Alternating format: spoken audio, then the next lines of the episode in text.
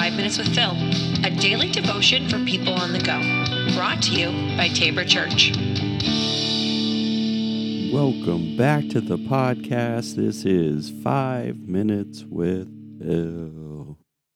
It is the end of the week here, and uh, so we're going to jump into the Word and see what we can get as some encouragement for this weekend ahead, and as we prepare to, you know, join together with God's people in worship. So um, we're going to be in uh, Hebrews. We just were in Romans, uh, Hebrews chapter 13, and uh, we're going to kind of just walk through a couple of these verses here and go through some explanation. So, this is the concluding words from the author of Hebrews. Now, we don't know who the author of Hebrews is, it's never identified. Um, there's lots of people who have lots of comments about who could be the author, but ultimately we don't know because it doesn't say. So we move on.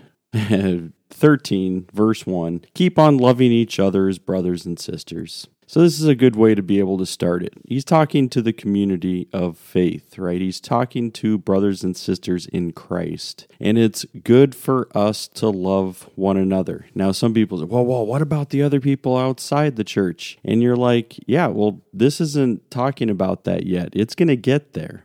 Um, but I had a yeah, an, an inquiry about this um, yeah, pretty recently. Like, well, why does he say, you know, like, why are we showing preference to the body of believers? And here's the thing God wants us to be a strong, healthy community. In order for us to be able to even show a light to the nations, to the world around, if we're not healthy, if we do not like each other or love each other, then what kind of community are we inviting people into?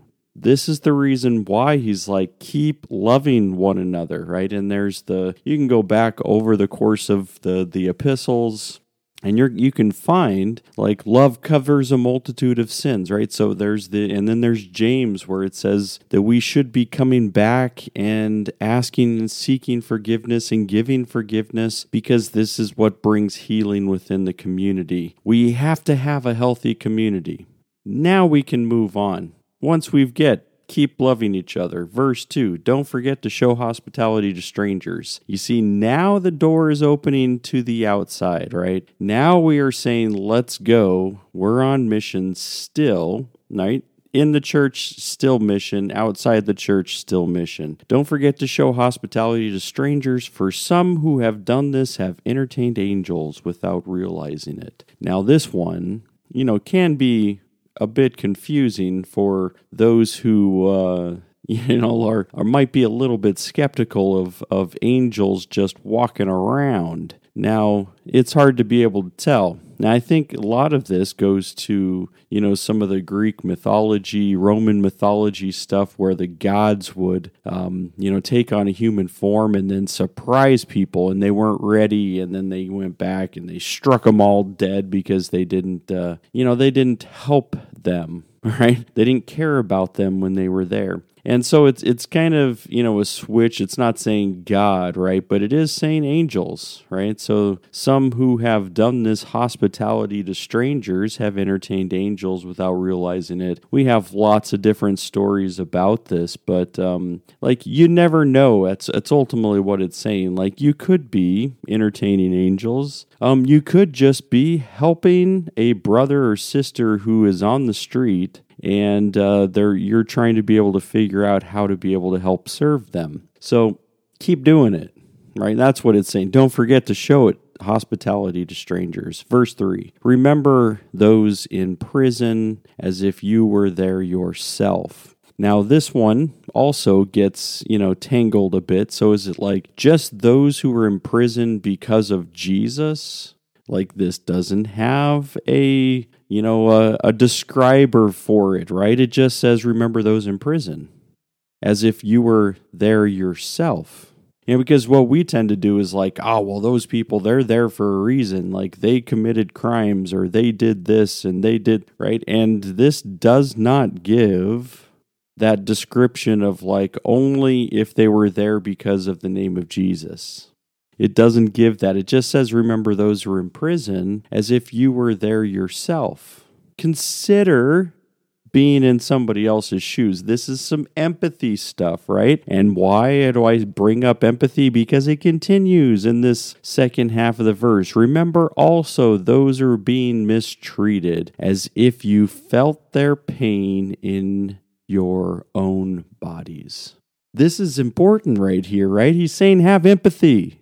Empathetic people are saying, I feel your pain right? And i understand like you're being mistreated. You um, if you you know if you're in prison and, and especially wrongly in prison and i mean like all of these things are saying put yourself in somebody else's shoes for a bit.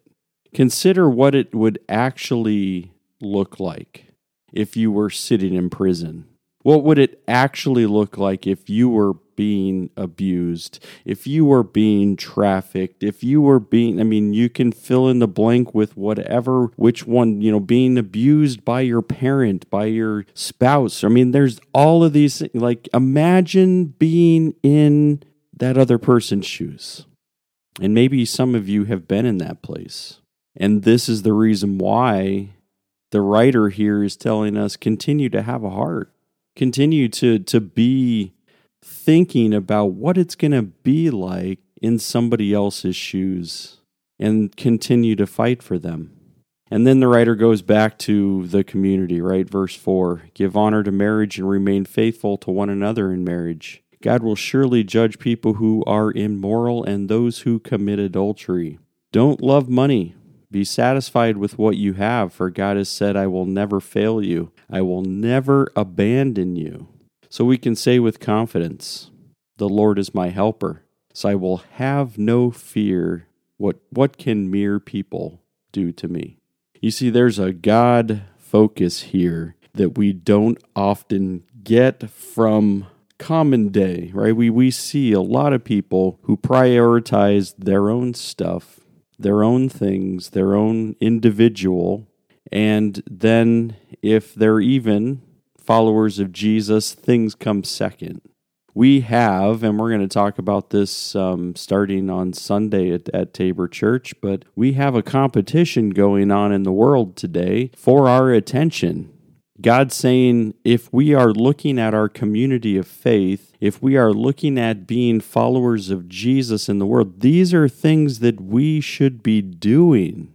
Give honor to marriage. Don't love money. Know that God is never going to abandon you. And then say, God is my helper. God is the one who is going to provide. Do you believe that? Can you trust that? And that's where we have this conversation with God then. We say, God, help me. Help me in my unbelief. Help me in my doubts to be able to put something together again to let me know that you're there. All right, everybody, we're going to end there for today. Um, have a great weekend, and we'll see you on Monday. Take care.